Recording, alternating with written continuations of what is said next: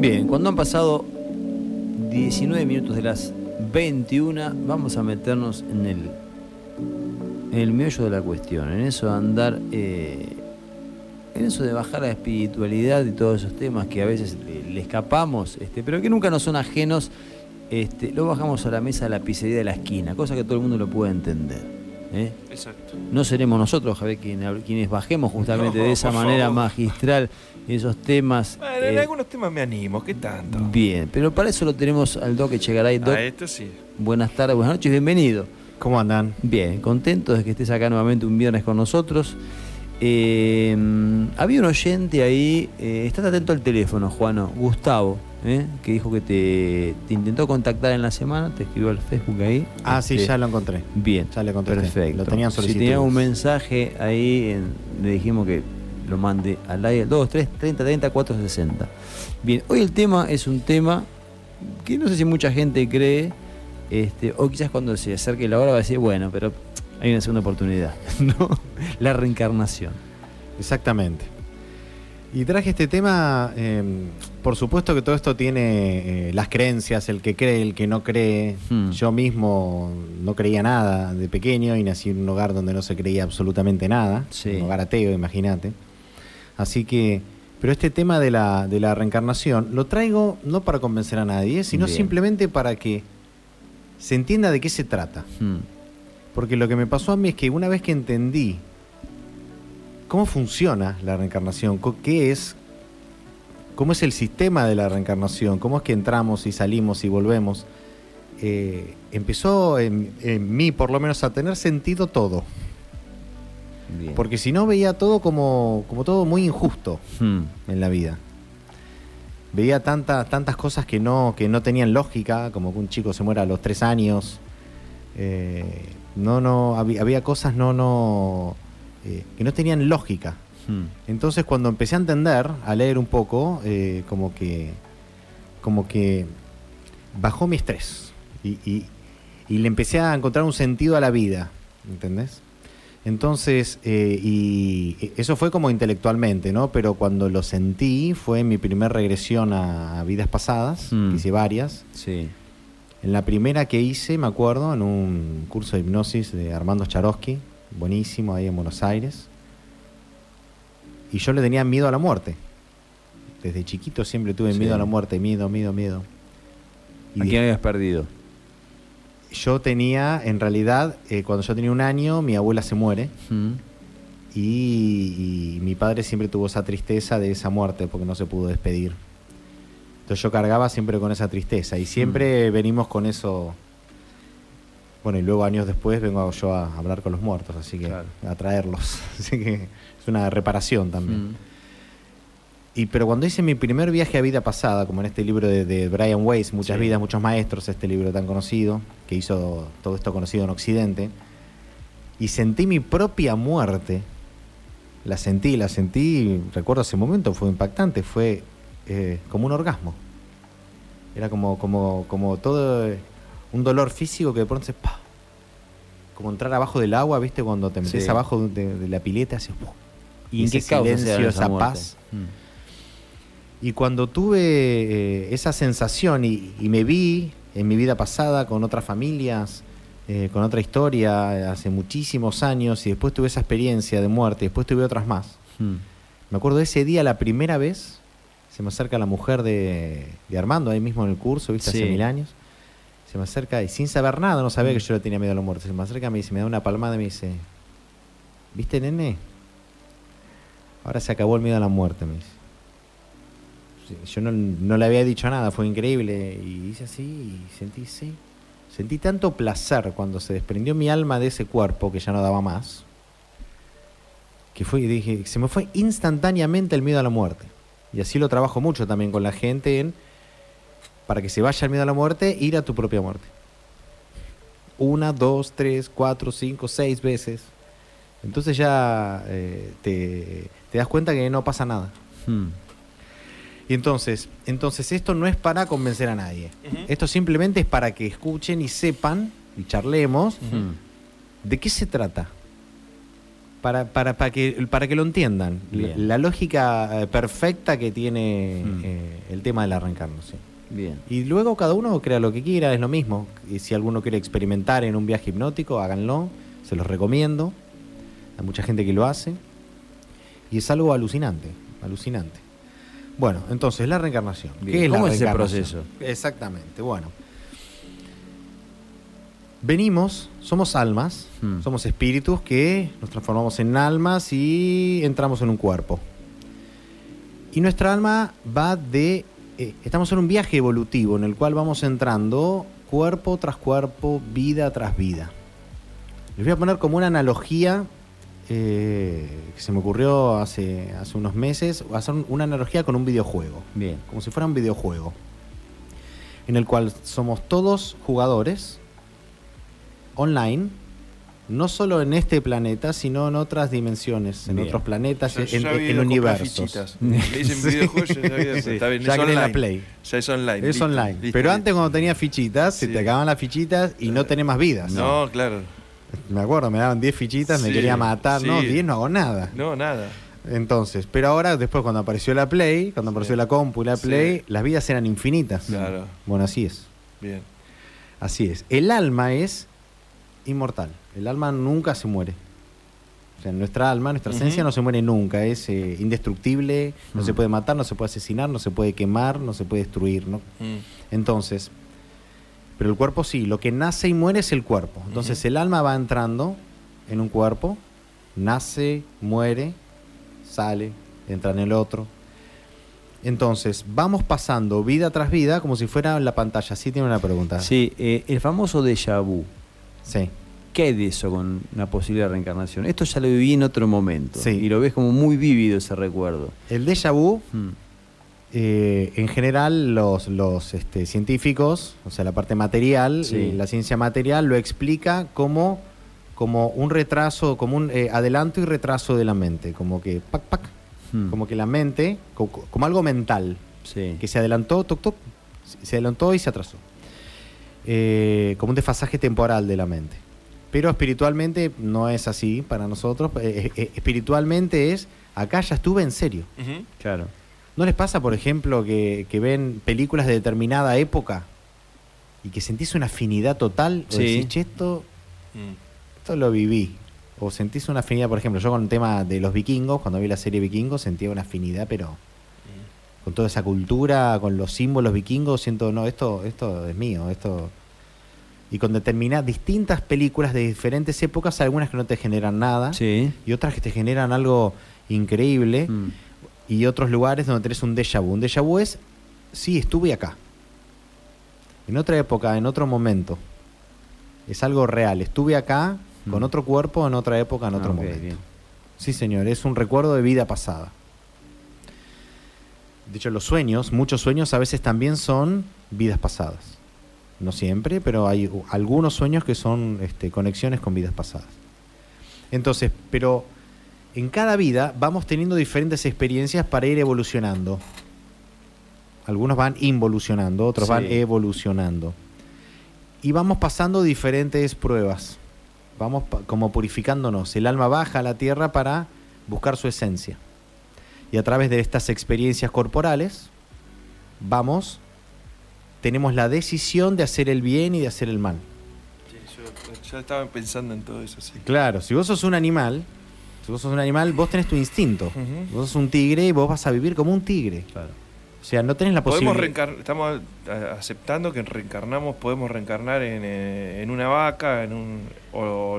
Podemos sí, es una buena pregunta. Hay dos teorías de esto. Hay... el espiritismo más europeo, de Allan Kardec, son los médiums que canalizaron ahí. Lo que canalizaron es que no podemos retrogradarnos, que sí podemos estancarnos. Bien. Pero en el hinduismo y también en la Torá, en el judaísmo, y yo creo más eso, o sea, he visto más eso, que se puede decir retrogradar, pero retrogradar como una penalidad. Como ir a la cárcel. Ok, en esta vida asesinaste, mataste, hiciste un desastre. Bueno, en la próxima vas para atrás. Ahí va. Como ir a la cárcel. Ahora vas a vivir una vida animal. Porque fuiste un animal en esta vida, vas a tener una vida animal. Entonces, vamos cobrando, con lo que hablamos el otro día del karma, en cada vida vamos sembrando buenas acciones y malas acciones. Y vamos perjudicando a otros, y vamos ayudando a otros, y todo eso, todas esas interrelaciones de todos los jugadores que estamos conectados online, se van replicando y se van teniendo todas sus consecuencias vida tras vida. Entonces, otra pregunta, ¿por qué perdemos la memoria al entrar en una vida? O sea, yo entro ahora en una vida... Claro, resetean.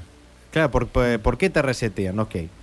Esto es como, hablamos la otra vez, es como entrar en una obra de teatro. Yo entro en una obra de teatro, ahora estamos en esta obra, en este cuerpo ahora, viviendo esta experiencia, porque tuvimos estos padres, esta vida, nacimos en este país, etcétera. Y cumplimos nuestro karma, es decir, tuvimos que pagar las consecuencias de nuestras acciones anteriores en otras vidas.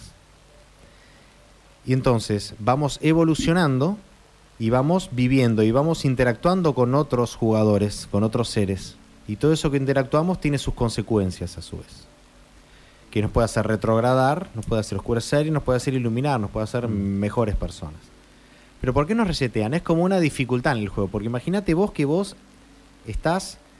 Que vos pudieras recordar 100.000 vidas anteriores. Y en muchas de esas vidas fuiste un guerrero samurái, asesinaste a no sé cuántas personas, quemaste villas enteras con niños, embarazadas. Imagínate que recordar hechos muy traumáticos de otras vidas puede ser para mucha gente como insostenible. Y aparte, al mismo tiempo, es como un desafío. Bueno, ahora, reset. Vamos. A ver ¿cómo aprendiste ahora? ¿Qué aprendiste ahora? Sí, esos recuerdos los tenemos como intuición. Es esa intuición que tenemos. Che, esto está mal. ¿Pero cómo lo sabes? Y esto me suena que está mal.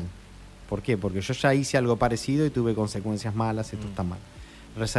Recordamos eso cuando estamos en forma consciente como intuición. Esa es la intuición.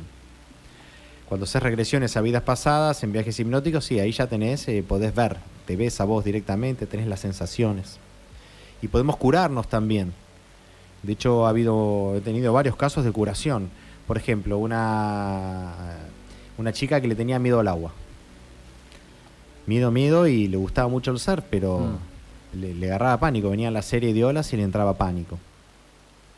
Y era un trauma para ella. Entonces, primero investigué toda su vida. Primero el útero, para ver si durante el útero, que estaba en el agua, flotando, en el líquido amniótico, le pasó algo, tenía algún trauma en el útero, en su niñez, si algún hermano le había ahogado. Buscando todo, no tenía nada, ningún trauma limpio. Cuando vos barrés toda esta vida y no hay nada, vamos a vida pasada, recién ahí. Bueno, ahora vamos a ir al origen de tu miedo al agua, 3, 2, 1, ta. Y apareció en otra vida y era una niña que se había ahogado. Claro, una prueba de fuego era aprender a surfear y perder el miedo al agua. Claro. Entonces, cuando vos le transformás esa vida, esa memoria, quiero decir, esa memoria, se la transformás, le despegás, esa memoria de esa niña que ella fue y se murió ahogada, le liberás el miedo en esa regresión a vida pasada, la programás para que a partir de ahora no te va a dar más miedo, nada, etcétera. Y me escribió ahora hace poco y que... puede surfear tranquilamente. Por cómo te escucho y sigo el relato, cuando nos equivocamos, la pagamos, en teoría. Estoy pensando en voz alta. Sí. No sé bien qué voy a preguntar. Cuando hacemos el mal, sí. La pagamos. O sea, ya que está la posibilidad de reencarnar, el que decide que reencarnemos, Dios, Alá, Mahoma, el que sea, Gandhi, no siempre decide que mejoremos, porque... No, él no decide que mejoremos. Sigue habiendo asesinatos. Vos tenés que mejorar. Sigue habiendo asesinatos. ¿Sí? Se reencarnan gente en asesinos, en cuerpos de asesinos. No es al revés, no es que al reencarna revés. Gente en cuerpos de asesinos, son almas que fueron asesinos y que tal vez si vienen acá no los larguen, y van a pagar que los tengan ahí su karma en el limbo. No, es que las almas somos todos iguales en esencia. Lo que tenemos es diferentes grados de evolución. O sea, las almas, somos todos iguales, sí, en claro. esencia todas las almas son iguales, pero tenemos diferentes grados de evolución. No vamos a comparar el grado de evolución de Charles Mason con la Madre Teresa de Calcuta. O sea, hay un grado de evolución, pero somos todos iguales, sí, en esencia. Sí. Pero hay almas que se han oscurecido. Entonces el asesino, ¿qué fue? Él asesinó. Y después fue asesinado, fue torturado, etcétera, en la otra vida. ¿Por qué? Porque es el karma que está pagando. Entonces, como no aguantó ese karma, ese sufrimiento, vuelve a ser sufrir. Claro. Entonces vuelve a recibir el sufrimiento. Entonces vuelve a ser sufrir vida alma, tras vida. Se va oscureciendo. Va a estar así, se va a oscurecer. No, siempre no. Todos tenemos la posibilidad de transmutar nuestro karma. Todos tuvimos karma malo, vos, yo, todos tuvimos, los oyentes, todos tuvimos un karma, cosas yo malas que vivir. Maté a alguien, puede ser. Seguramente. Miró. Pero depende, o sea, todo es posible, lo podés revivir en una, es posible, no te digo que sí ni que no, o sea, hay que ir y averiguarlo en una regresión. Claro. Pero ¿a qué voy? A que todos tenemos la posibilidad de, cuando sufrimos lo que hicimos sufrir, transmutarlo en amor. O sea, si yo fui un padre golpeador y en otra vida recibo un padre golpeador, ahora en la vida siguiente, y si yo transmuto eso que ese dolor, esa ira por los golpes que recibí, y no le pego a mi hijo, sino que lo transmuto en amor y soy un buen padre y cuido a mis hijos y los cuido con amor y los protejo, etcétera, ya no pago más eso, ya no recibo más eso. Siempre podemos cortar esta cadena de sufrimiento y de dolor. Siempre es cortándolo. Ok, yo recibí esto, acepto mi karma, ya lo pagué, a partir de ahora voy a cambiar, voy a decidir yo quién quiero ser, no voy a actuar más en consecuencia de este dolor que sufrí, voy a ser una buena persona. ¿Cronológicamente siempre se reencarna, para decirlo en criollo, para adelante, o se puede reencarnar? Puedo reencarnar en un, no sé, en un soldado de Vietnam. O sea, para atrás, por eso yo me tiempo. Muero esta noche. Bueno, si nos ponemos bien en metafísica, en realidad todos los tiempos están sucediendo al mismo tiempo. Por eso, eso es otro tema que ya lo vamos a hablar. La línea de tiempo la tenemos nosotros ahora, en esta encarnación. Sí. Y nuestra línea de tiempo es totalmente subjetiva. Porque vemos el tiempo con nuestros promedio 90, 100 años de vida de un humano. Es relativo. Pero bueno, no me quiero meter en ese tema porque es otro tema para otro día. Quiero aclarar que es un soldado de Vietnam, no un yanqui. Está bien. Quería aclarar eso. No sé, Del Vietcong, Entonces. Un amarillo. ¿Y por qué volvemos a la infancia? ¿Por qué tenemos que pasar por el sufrimiento del parto, volver a la infancia, hacer un nene, aprender todo de vuelta? ¿Por qué? ¿Por qué? Eso, claro, yo me lo pregunté, pero ¿por qué tengo que pasar por todo esto? Primero, como reencarnamos en cualquier lugar, según las condiciones de nuestro karma, según dónde tenemos que ir,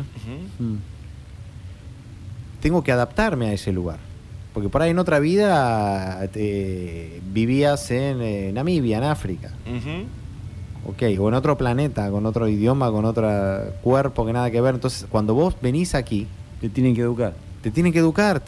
Tu alma se tiene que adaptar, tiene que aprender el lenguaje de este lugar. Y al mismo tiempo tenés que pagar el karma con los padres que te tocan. Claro, porque por ejemplo, siempre lo llevamos las situaciones, los ejemplos que proponemos, el que mató y qué sé yo. Pero por ejemplo, naciste en China. Viviste en China, te moriste. Y cuando venís, después nacés en Tandil, por ejemplo, como nací yo. Y me gusta mucho el arroz, y una de mis comidas favoritas es el arroz, porque capaz que fui un chino. Todo es posible. Todo es posible, pero la forma de saberlo es regresando, es en un trance. Así conscientemente. Pero así, sin entrar en el trance, pero se puede llegar a sacar una conclusión de eso, charlándolo entre nosotros y tomando todo esto como que es algo que realmente sucede. ¿Y sí? No, sí. Yo lo tomo así. Y es un juego online en el cual estamos todas las almas interactuando todo el tiempo, entrando y saliendo. Entonces, ¿pero para qué? ¿Para qué entramos y salimos? ¿Y por qué algunos se quedan enroscados en esta rueda? Es decir, entramos y salimos para evolucionar, para ir mejorando, mejorando, mejorando, porque acá es como la cancha. Acá se ve realmente quién se la banca, quién hace el bien, quién hace el mal, quién ayuda a los otros, quién es egoísta. Entonces, acá es donde jugamos, acá es el juego.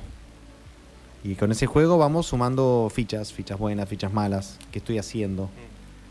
¿Qué tan buena persona estoy haciendo? Entonces vamos, vida tras vida, reencarnando.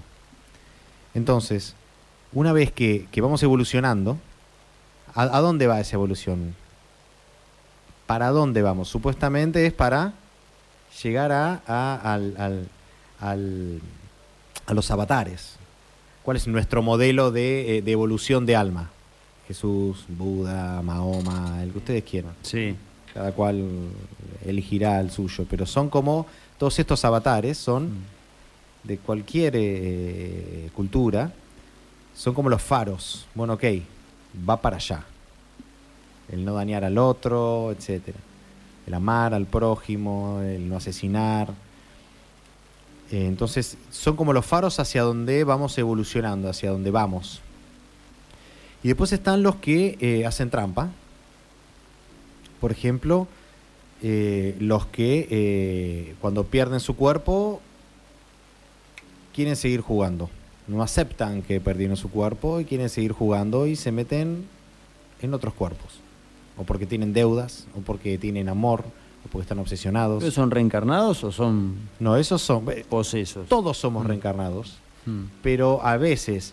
Cuando desencarno, en esta encarnación, el Carlos desencarna, en vez de seguir su camino hacia su próxima reencarnación, no acepta que se quedó afuera de esta etapa, de esta pantalla.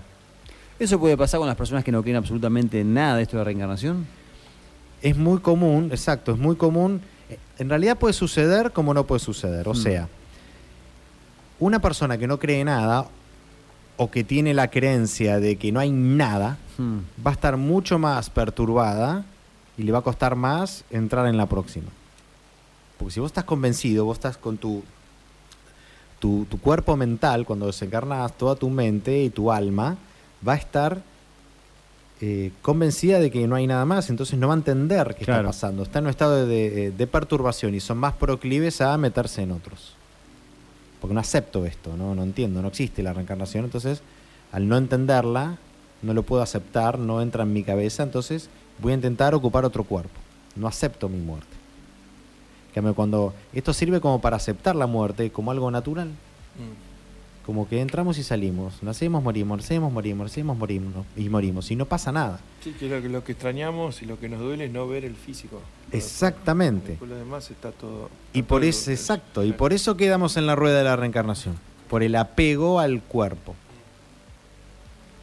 El apego a las emociones, al cuerpo, a la cerveza, al sexo, a disfrutar, a vivir, a tener un cuerpo... A que dejé sola a mi familia y me morí y quiero estar con mi mujer y mis hijos, pero ya no estoy más y quiero volver y me quedo. Entonces quedan pululando. Claro. Son las almas perdidas. Que cuando a veces se meten, se quedan en las casas, se meten en los cuerpos, etcétera. Bueno, y un poco eso también tenemos que tener cuidado entonces, según nuestra creencia, la tuya y que yo un poco la comparto, que no hay que cremar enseguida, porque si no el alma, hay que darle tiempo al alma para que se despegue del cuerpo. Y eso lo hablamos el otro día y sí, viste, porque en realidad yo estaba siempre a favor de la cremación, pero hoy estoy como replanteándomelo. Claro. Replanteándomelo porque el tema de la donación de órganos, sí, no hay problema. Hay algunos que dicen que no, espiritualmente para mí no hay ningún problema con eso porque es algo del físico, ¿no? Claro. Para ayudar a otro está, es algo que está bien, que la ciencia avanzó y es positivo. Y ayuda a otros almas, para mí está perfecto. O sea, espiritualmente no hay ningún problema con eso, es positivo para mí. ¿Por qué me habías dicho? Lo de la cremación. Ah, la cremación. En la cremación... sí, hoy lo estoy pensando de vuelta porque hablando en interconexiones, en sesiones de metahipnosis con almas desencarnadas, con los muertos, y sí, imagínate que todavía estás un poco pegada al cuerpo, imagínate que te incineran, te prenden fuego, es como algo muy violento. Hoy estoy más para el entierro, la descomposición y la vuelta a la tierra, ¿viste? Hoy especie de compost. Sí, como un compost humano. Sí. Pero todavía no lo tengo definido, les digo la verdad, internamente, para mí. Pero sí, pasa que con la cremación se pone intenso para el alma a veces, que no se desprende rápido, que quedó apegado. Es como si una calecita no es sortija. Claro. La cremación, ¿no? Una cosa así sería. Sí. Y también pasa, también están los que se quieren ir antes del juego. Bien. Como los suicidas, que yo no aguanto más. Cuando estoy sufriendo lo mismo que hice sufrir, no lo soporto, me quiero ir. Y eso a la gente que se quiere suicidar, viste, lo que tiene esos pensamientos, siempre es lo primero que les digo. Bueno, primero les explico qué es lo que sucede espiritualmente, claro, karmáticamente, y lo que sucede, y lo que es la muerte. Porque no es que con la muerte me voy y no sufro más. Claro. No, no es así. Le cagás la vida más de uno. Claro, además generás sufrimiento y estás generando más karma también. Y al mismo tiempo es como una penalización porque... desde este punto de vista, ¿no? Por supuesto, de la reencarnación, porque vos te estás yendo del juego antes. Porque la ley es karmática, vos tenés que sufrir lo mismo que hiciste sufrir. Punto. Claro. Ahora, si vos ahora no querés jugar más, sí, se entiende. Me voy antes del juego. Sí. Entonces vas a tener que volver a vivir lo mismo. Claro. Porque no terminaste de experimentar lo mismo que hiciste, que le hiciste a otros. Es como irse antes del juego, vuelve a vivirlo. Y sumado a que le generaste sufrimiento a otros, entonces como que se aumenta tu karma negativo, digamos. Pero todo esto, el objetivo es que empecemos a mirar todo, que todos sientan que hay otro futuro, otra forma de ver la vida y la muerte. Porque si empezamos a ver todo desde este lugar, se transforma más todo como un juego. Como juego, y la muerte pierde entidad, pierde como ese peso, ese... Sí, pierde la tragedia, lo trágico del concepto de la muerte. Exactamente. Pierde lo trágico del concepto de la muerte. Exactamente. Entonces, al perder eso trágico, baja... Por supuesto, se muere un familiar, sí, está claro que va a generar dolor. Por esa no poder tocarlo, no poder hablarle... Pero existen muchísimas otras formas de comunicarnos con los muertos. Y entendiendo esto, baja el estrés porque las almas nos volvemos a encontrar constantemente. Porque nuestro estado natural es el estado de muerte, de desencarnados, nuestro estado más permanente. El estado más transitorio es el de la vida. El de la vida, claro, es un suspiro. Para nosotros no, son 100 años, no existen.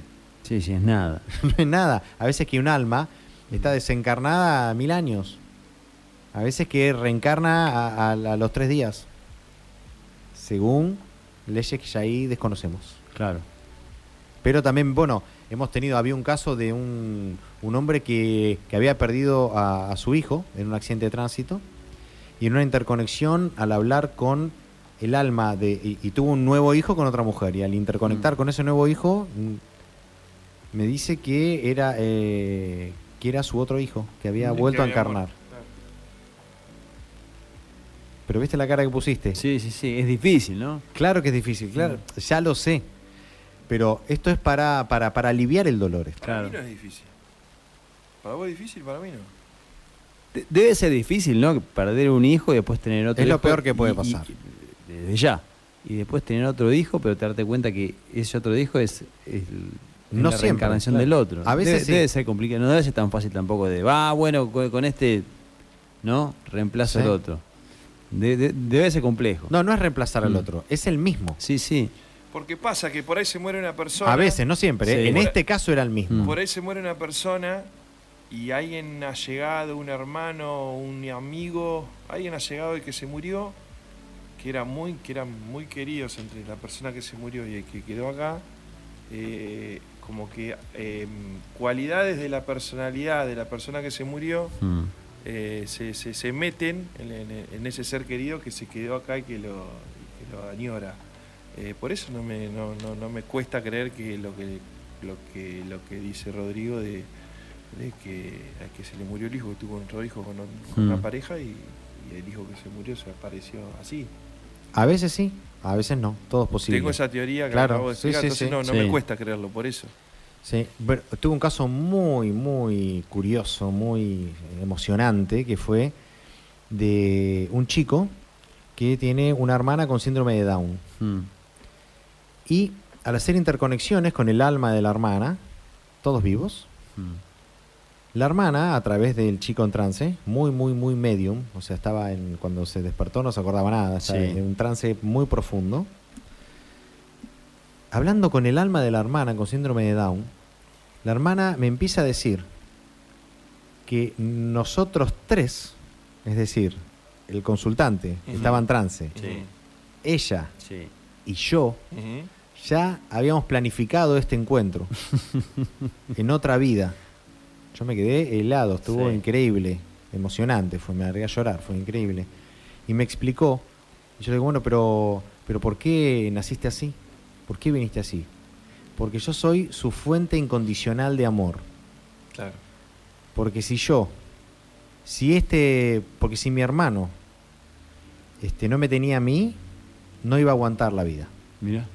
Es un ser muy sensible y tenía un karma pesado que pagar.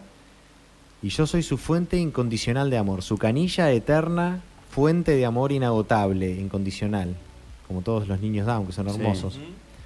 Entonces, mi misión en esta vida, yo me sacrifiqué en esta vida para acompañar a mi hermano, para que él pudiera sobrevivir acá. Porque si yo hubiera sido normal, me hubiera sido mi vida, mi casa, mis hijos, me hubiera viajado, etc. No, yo acá estoy con él. Y que este encuentro ya lo planificamos hace muchísimos años, y me explicó que yo lo tenía que ayudar a él, que esto ya estaba planeado. Unos mensajes emocionantes, es decir, es como de estas pruebas de la reencarnación, de almas que vienen, dicen, no, yo ya estuve con vos en otra vida y planificamos esto para encontrarnos. Sí. Y yo vengo a ayudarlo a mi hermano a que pague su karma, porque si no, él solo no va a poder. Eso fue increíble. De esas historias así de reencarnación. Otra historia muy loca de reencarnación es una historia de el amante vengativo. Oh, ese sos vos, Javier. Ese vas a ser vos. No proyectes. La historia que te gusta, dale. Esta historia fue, o sea, son todas historias que cuento porque son las más curiosas, que son historias de reencarnación. No, en todo caso, amantes vengativas puede ser. Puede ser, sí. Todo es posible. Sí. Me he encontrado de todo. O sea, es el foco de la venganza en este caso. Era una chica que tenía conflictos de pareja, de violencia con las parejas, etc. Y resulta, bueno, que al interconectar, a ver cuál era esa energía, luego de liberar toda la parte psicosomática, su niñez, su útero, etcétera, verifico qué energía estaba generando esto, qué alma estaba generando esto, si había algún invasor. Y se manifiesta, le cambia el rostro, la forma de hablar completamente, y se manifiesta un hombre que dice que soy Pablo. ¿Qué tal? Soy Pablo. Okay. Encantado, gracias, flaco. ¿Y qué relación tenés con esta mujer? ¿Necesitas algo? ¿Te perdiste? ¿Qué pasó? Claro. ¿Y qué relación tenés con esta mujer? Claro. Es mía. Ah, mira. Es que posesivo. Como él. Es tuya, ok. ¿Y por qué es tuya? Porque ella me juró amor eterno. Ah, mira, esas cosas que dices en una noche de verano, ¿viste? Esa boluda que hice uno. Estábamos en bruto. Claro, chavo. Se me escapó. 5:30 a.m. 5:30 a.m. Yo te creí. ¿Qué querés que te diga? El que me gustaba no me dio bola. Sí. Entonces, sí, te juró amor, pero ¿cuándo te juró amor eterno? ¿Esta vida? No. En su anterior vida. Mirá. Insistente, muchacho. Insistente. Y ahora vengo a cobrarme. Recoroso. Vos me juraste, ahora sos mía. Ok. ¿Y en qué época de la Tierra fue esto? Fue en los años 30. Mirá. Ok. ¿En qué parte del planeta? En España. Muy bien. ¿Y qué pasó? Yo morí en sus brazos. Depresión económica, 1929. Yo morí en sus brazos. De un disparo. ¡No! Y cuando me estaba muriendo, ella me juró que siempre iba a estar conmigo, que nunca me iba a abandonar. ¿Y qué le va a quedar? ¿Qué te voy a decir, Rubén? ¿Te iba a acompañar? ¿Qué querés? ¿Que me pegue un tiro y te acompañe? Demasiado que te tengo los brazos. Y ahora es mía. Sí. Así que estaba en un alma de otra vida, totalmente obsesionado con ella. Es mía y ahora es mía. O sea, es otro tema de la reencarnación de un alma. Es la paciencia del posesivo, ¿no? Sí. ¿Y cómo se llamaba ella en otra vida? Clara. Mira. O sea, me dijo el nombre de la consultante en otra vida. Sí. Son como pruebas de la reencarnación. Entonces, luego empecé a negociar con esta alma para darse cuenta que en realidad se estaba perdiendo de continuar su evolución y tener otra vida. Entonces ahí hay una técnica que descubrí que es muy, muy interesante para negociar con las almas, que es llevarlas al futuro, a su próxima vida. Muy bien, ahora vamos a ir a tu próxima vida. 3, 2, 1, tac. ¿Dónde estás? Y ahí me empieza a relatar su próxima vida. Estoy en un campo. ¿Con quién estás? Y a ver, empieza como a mirar alrededor, empieza hay niños. ¿Son tus hijos? Sí. Ahí son hermosos. Se parecen a Pablo. Se parecen a Pablo, aparece el pelo. Un ADN. Sí. Ay, tengo una mujer, es hermosa mi mujer. Entonces lo llevo. Vio toda su próxima vida el alma. Sí. No la consultante, el alma invasora. Sí, una cosa loquísima. Entonces, al ver su próxima vida, y bueno, entonces, ¿qué preferís? ¿Estar acá perturbando a esta mujer que encima está con otros hombres y que esos otros hombres tienen relaciones sexuales con vos? ¿Te gusta eso? No me gusta. Yo que se pelee con los hombres, que no disfruta el sexo. Yo soy el que hago que no disfruta el sexo. Yo soy el que hice que se pelee con su primer novio.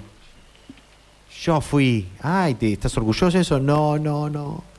Pero bueno, me duele. Bueno, ok. ¿Qué preferís? ¿Hacer todo esto acá, jodiendo, o ir a tu próxima vida? No, llévame. Listo, vamos, afuera. Entonces, ¿cómo la pregunta clásica, ¿cómo podemos probar que esto no es una alucinación de la persona? Primero, de varias maneras. Primero, una prueba científica, física, en el cual hay un aparato que lo determine, no existe. Claro. Eso para empezar, o sea... Sí. Existen lo que son las pruebas espirituales, que no tienen nada que ver con una prueba física, no es una foto. Claro. Pero tenemos que es una persona que no tenía ni idea de vidas pasadas, que no tenía ni idea a qué venía con un conflicto de pareja. Claro. Ni la más pálida idea de lo que venía, ni de vidas pasadas, ni de conocimiento espiritual, de nada. Entonces, ¿cómo es que llega ahí a una terapia alternativa, pero va simplemente a trabajar un tema de pareja y que termina haciendo esto y que además tiene resultado positivo? Y que luego todo ese patrón de no disfrutar el sexo se va. Todo ese patrón de violencia con las parejas se va.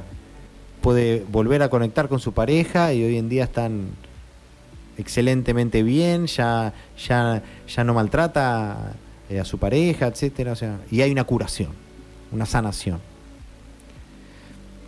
Para mí es una comprobación espiritual. No hay un aparato que lo mida. No, seguro. Pero hay resultados concretos. Tengo otro caso, me acabo de acordar. A vos te va a gustar. Bueno. A vos, Javi, te va a gustar porque es un tema tremendo. Era una chica que tenía bloqueos sexuales con su pareja. Y resulta que tenía adentro a su suegra. A quien no había conocido. Sí. No la había conocido, pero ellos se habían puesto de novios cuando tenían 15 años y su suegra se había muerto cuando tenían 14. Ok. ¿Y por qué estás aquí? Para estar cerca de mi hijo, me dice la suegra muerta, ¿no? Sí. Ah, querés estar cerca de tu hijo. Sí. Pero no tan cerca. Claro. Así que eras vos la que le bloqueaba todo el contacto en la cama físico con... Sí, me da asco, me dice. Ok, bueno, y con la liberación de esa alma puede volver a conectar con su pareja. No, eso era... Casos locos. Sí. Difícil. Difícil. Después, era difícil. Después, si hago chistes de suegra al aire, me llaman y se enojan. La realidad misma es esto, Javier. Y bueno. Juano, quería preguntar algo. ¿Preguntas, Juano? Ah, te vi como para preguntar. Doc, queda claro el tema de la reencarnación. Es mucho más amplio, pero bueno. Sí, es una muy buena introducción y un poquito bastante de desarrollo como para ya tener bastante más claro. Es decir que nada se termina con, ¿no? Nada se termina en ese muchachos. Cochecito negro que te lleva a pasear. No. En el último paseo. No pasa nada. Por Peralta Ramos. No pasa nada, muchachos. Peralta Ramos, Polonia, que viene después. Después viene Polonia y sigue cambiando. Doc, la gente que lo quiera encontrar lo hace en @ Interconexiones Universales. Bien. En Instagram. Bien. Y en nuestro podcast ahí, que es Radio con Voz, Mar del Plata 95.3, están todas las charlas. Esta seguramente estará ya subida a partir de mañana. Buen fin de semana. Gracias por tanto. Gracias.